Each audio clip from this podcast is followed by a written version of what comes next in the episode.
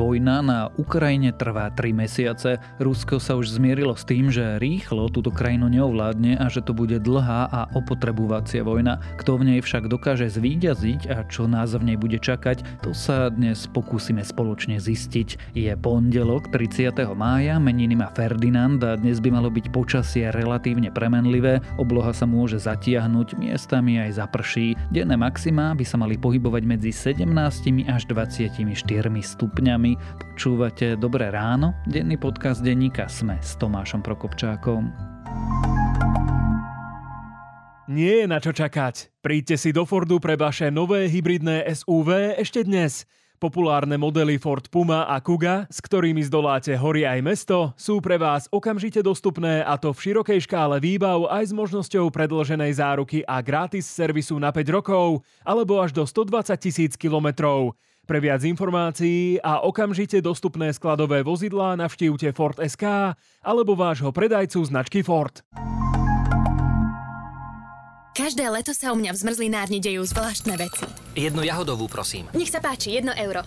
Ďakujem, dovi. Za málo, dovi. Dovi, a príďte zase. Tak ja už idem. Dovi. Mhm, dovidenia. Dovi, dovidenia. No, dovidenia. Ľuďom sa v lete skrátka nechce ísť domov. Chcete sa schladiť, ale doma nemáte klímu? Objednajte si klimatizáciu od ZSE len za 1 euro denne, s elektrinou zadarmo, predlženou zárukou a možnosťou vybrať si z viac ako 20 dizajnov. Viac na zse.sk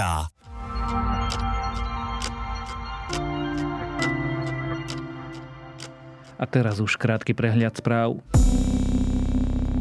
Slovensko sa od júna dokáže zaobísť bez 65% súčasných dodávok plynu z Ruska. Na celú zimu bude dostatok plynu do 10. júla a stabilné dodávky sú zabezpečené do konca roku 2023. Vyhlásil to minister hospodárstva Richard Sulík potom, ako SPP uzavrelo zmluvu s Norskom. Ďalšie dodávky prídu loďami, doplňame aj zásobníky plynu.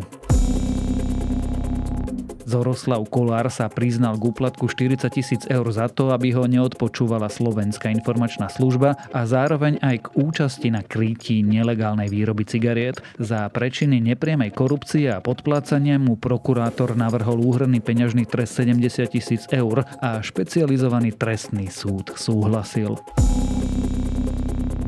Šéf Slovnaftu presme poprel, že by Igorovi Matovičovi slúbil, že nebudú zvyšovať ceny. Marek Senkovič v rozhovoroch ZKH tiež hovorí, že zastropovanie cien pohonných látok by zničilo trh. Moskva tvrdí, že Západ vyhlásil Rusku totálnu vojnu. Šéf ruskej diplomácie Sergej Lavrov obvinuje západné krajiny, že sa snažia vymazať všetko, čo súvisí s Ruskom, vrátane kultúry. Rusi veria, že im zakazujú spisovateľov, skladateľov a iné osobnosti kultúry. Rusko sa tiež pripravuje na zoštátnenie spoločnosti, ktoré odišli z trhu. Od februárového vypuknutia vojny na Ukrajine už z Ruska odišli stovky medzinárodných značiek vrátane spoločnosti ako Starbucks, Coca-Cola, Levis či Apple. A ak vás správy zaujali, viac nových nájdete na webe Deníka Sme alebo v aplikácii Deníka Sme.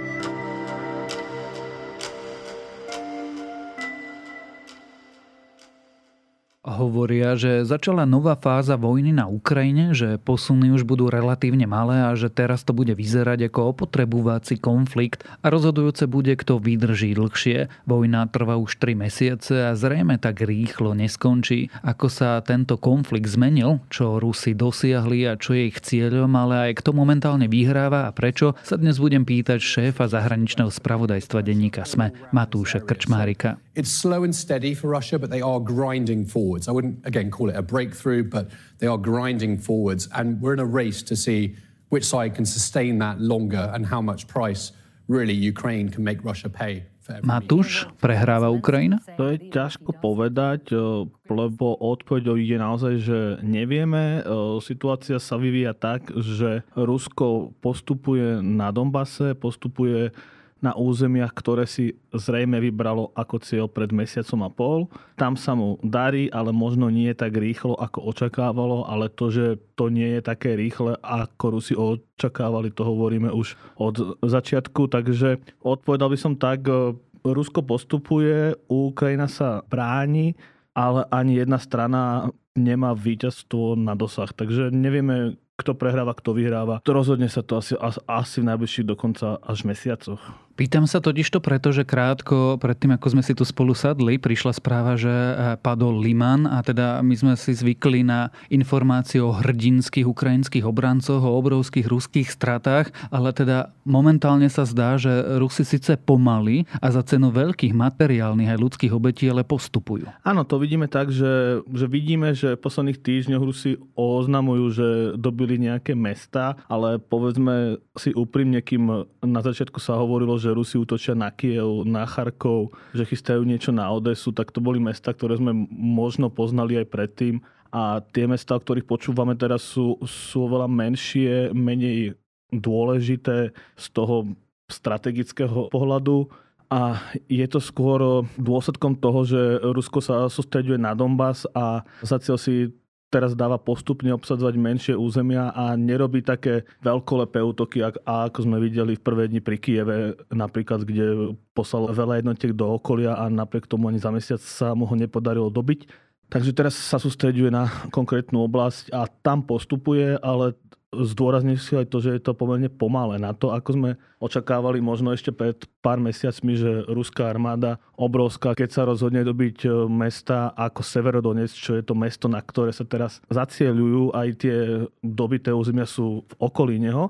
Takže sme očakávali, že keď sa ruská armáda vydá na Severodonec, tak ho dobie pomerne rýchlo a to sa nedieje. Vieme povedať, čo je konečným teraz ruským cieľom? Vedeli sme, alebo tušili sme pôvodne pred tromi mesiacmi, čo asi môže byť ruským cieľom, ale sám odpovedá, že si dávajú menšie čiastkové ciele, postupujú pomalšie, ako sa predpokladalo, teda čo chcú? Vyzerá to tak, že v súčasnosti chcú najmä dobiť Donbass, teda Luhanskú a Donetskú oblasť. Nielen tie územia, ktoré separatisti ovládali roky, ale celú, ako sú tie oblasti definované podľa ukrajinského rozdelenia. Tým pádom tam patrí napríklad aj Mariupol, ktorý už tak zničili, že sa dá označiť za dobytý. Na čo to tým Rusom je, špeciálne keď e, výsledkom po celej tejto vojnovej akcii sú úplne zrovnané mesta so zemou? Súroviny, polia, strategicky môžu, môžu hovoriť, že oslobodili územia, kde žijú rusky hovoriaci ľudia, ale vyzerá to tak, že tí ľudia ich neznášajú, ale na druhej strane, ako cenicky povedané, títo ľudia odtiaľ odídu, keď to Rusi obsadia. Tým pádom Rusi dostanú veľké územia, ktoré ale budú zničené, budú bez ľudí, ale stále sú to územia so surovinami a s poliami, ako som povedal, a s prístupom ku moru.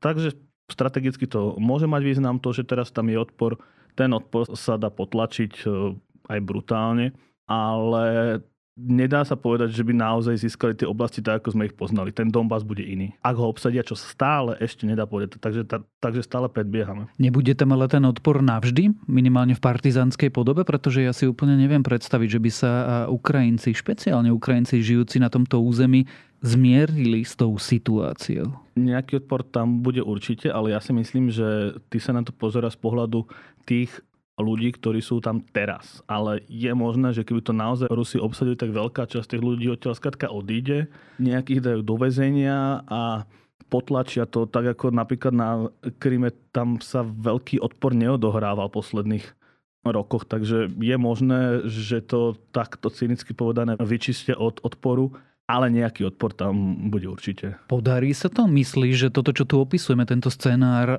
zatiaľ hypoteticky, sa Rusku podarí dosiahnuť?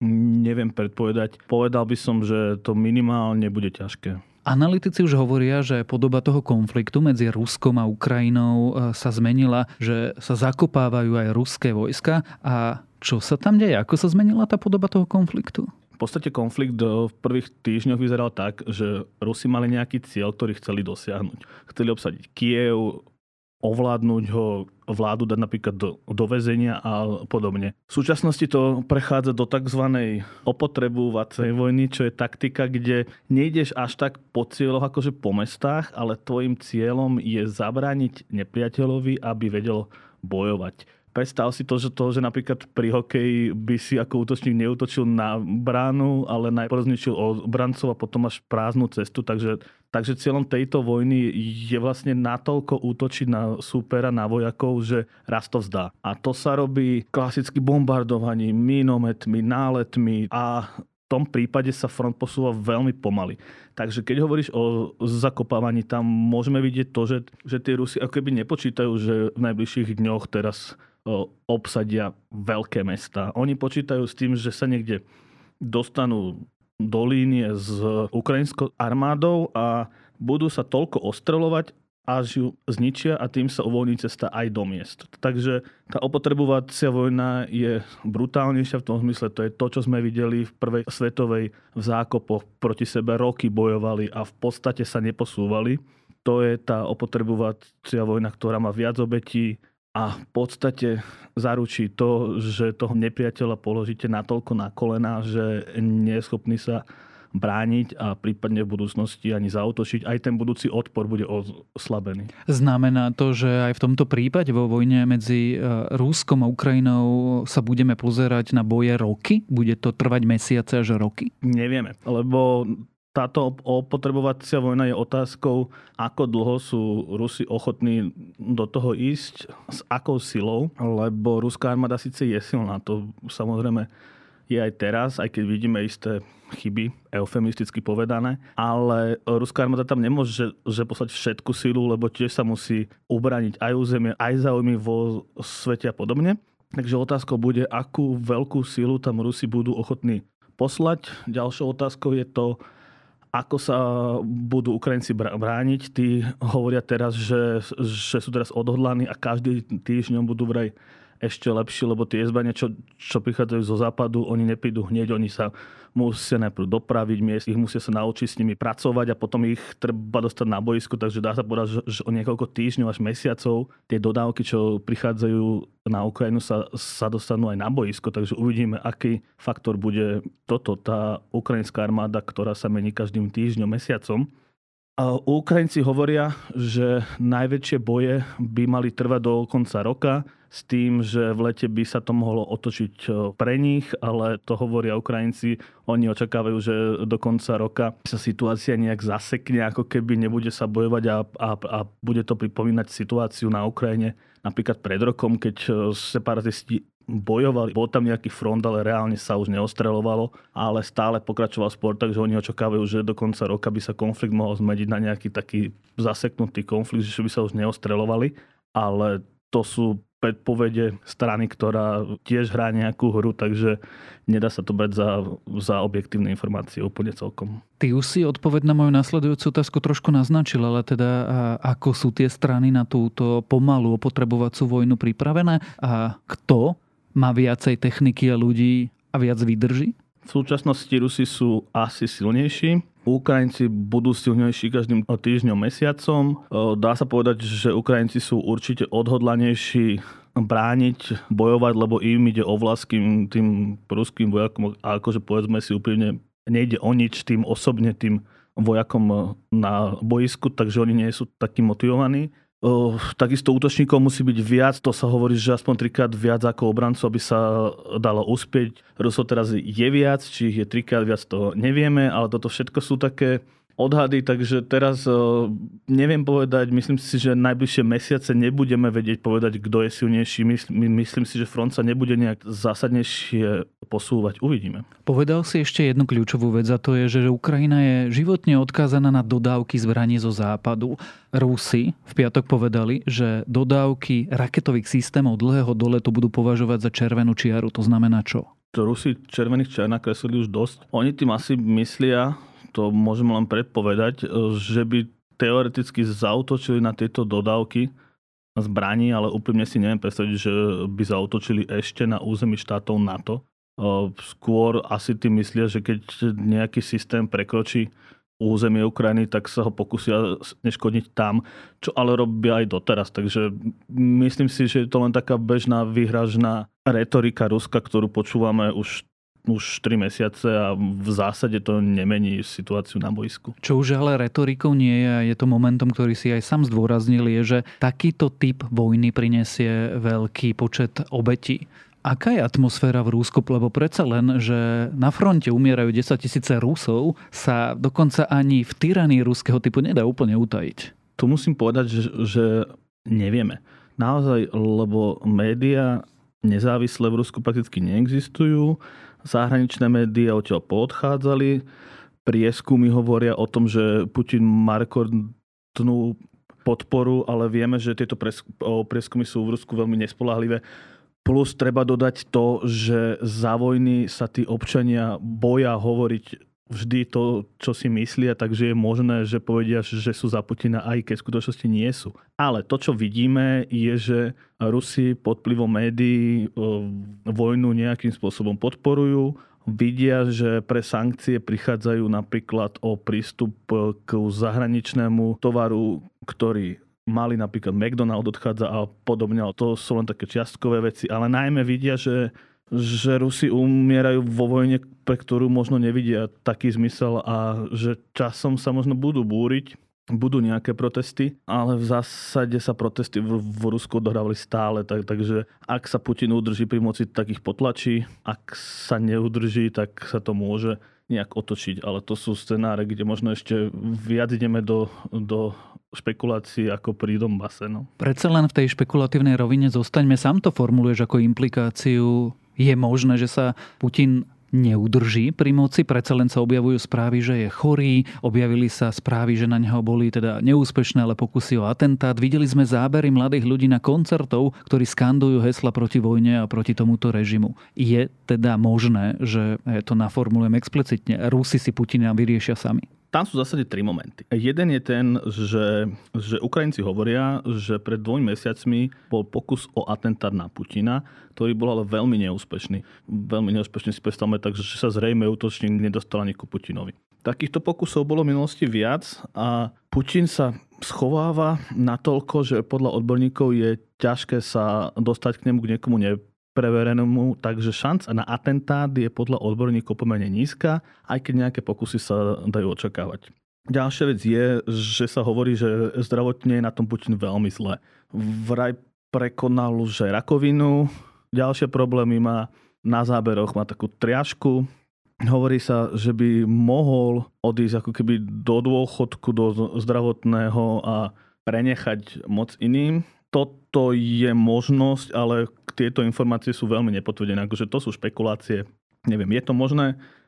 Možno je to len taký hoax, aké sa, sa šíria pri Putinovi viacere, že čo všetko mu už bolo, takže tam to treba brať s takou skepsou trochu. A tá tretia možnosť je prevrat. Je veľmi ťažké si predstaviť, že by ľudia vyšli do ulic a, a Putin by si povedal, že, že OK, tak ja odchádzam, alebo takto to v Rusku nefunguje. Ak by ľudia vyšli do ulic, tak, tak by ich policajti napadli, dobili, pozatýkali. Takže to nie, ale hovorí sa, že je možné tiež, že oligarchovia rusky, ktorí prichádzajú o peniaze pre sankcie, by si mohli povedať, že lepšie bude, keď Putina nahradíme niekým a potom hodíme všetku vinu za vojnu na Putina a zrušia sa sankcie a a obchod ide ako predtým. Ako veľmi je toto možné, neviem, tie sú to špekulácie. Tí oligarchovia strácajú, ale zároveň tí oligarchovia vedia, že to bohatstvo, o ktoré prichádzajú, s ktorým im možno, možno ostalo ešte 5%, majú len vďaka Putinovi, takže si môžu povedať, že lepšie 5% ako nič, takže sa neodvážia do tohto ísť. Šanca, že by ho zvrhla armáda alebo niečo podobné je tiež, ale tiež by som povedal, že možno malá, menšia, alebo aj armádu si, si za 20 rokov Putin vybudoval tak, aby to boli verní ľudia jemu. Takže Putin by prišiel o moc sa rozoberá z pohľadov z rôznych, ale pri každom sa dodáva, že šanca je malá. No. Jeho odchod ale by niečo zmenil? Keď to naformulujem tak ľudovo, nie sú Rusi už natoľko zblbnutí, že nech by po Putinovi prišiel ktokoľvek, prakticky nič sa nezmení. To je tiež otázne. Ak by nastala možnosť, že by ho zvrhol niekto, kto chce hodiť vinu na neho, tak by asi priniesol nejaký zvrat a možno by Rusi odišli z Ukrajiny a možno by začali obchodovať zase so Západom. Ak by ho zvrhol niekto z armády, kto by chcel len prevziať moc a pokračovať, tak by sa v zásade zo západného pohľadu nezmenilo nič. Ale ak by to bola tá prvá možnosť, možno pre samotných Rusov by, by sa veľa nezmenilo, lebo ten režim by asi nebol nejaký miernejší ale aspoň by obchodoval so Západom a neutočil na susedov. Ale to sú stále veľmi špekulácie, lebo nevieme, kto by ho mohol nahradiť. Putin si nikoho nevychovával. Aj Medvedeva, keď pustil na pár rokov do úradu, do prezidentského, tak ho potom odtlačil a už nie je taký vplyvný, nie je ani dvojka, nie je to jeho nástupca, lebo nepoznáme nástupcu. Takže vôbec nevieme, ako by vyzeralo Rusko bez, bez Putina. Keď e, toto všetko, o čom sme sa teraz rozprávali, zhrnieme, keď zhrnieme situáciu na boisku, keď e, zhrnieme vývoj v Rusku, koľko bude ešte trvať vojna? Ak pod vojnou myslíš boje na úrovni, ktoré vidíme, tak tie budú zrejme trvať minimálne mesiace. Ak eh, pod vojnou myslíš to, že nejaký konflikt o územie a dve armády proti sebe stoja, to myslím, že bude trvať minimálne roky, aj keby to bolo v tej podobe, ako sme videli na Donbase, teda ako som spomínal, že separatisti proti armáde, občas nejaká prestrelka, ale v zásade ten front sa už nehýbal. Toto bude trvať oveľa viac ako vojna v tejto podobe, ale nevidíme ani nejaké svetelko nádeje, že by sa vojna v tejto podobe mala končiť o týždeň, o mesiac. Takže ako dnes som už musel žiaľ viackrát povedať, ťažko predpovedať, nevieme. Každopádne uvidíme o tom, ako sa konflikt na Ukrajine zmenil a o tom, ako súvisí s politickou situáciou v samotnom Rusku, sme sa rozprávali so šéfom zahraničného spravodajstva denníka SME, Matúšom Krčmárikom. Už ste videli najväčší generátor čistej elektriny? Nie? Stačí pozrieť z okna. Je tam slnko predsa. Áno, v Slnku má pôvod všetka obnoviteľná energia. S čistou elektrinou od SPP využívame obnoviteľné zdroje energie. Zo slnka, vody či vetra. A čisto zo Slovenska. Viac na SPP.sk.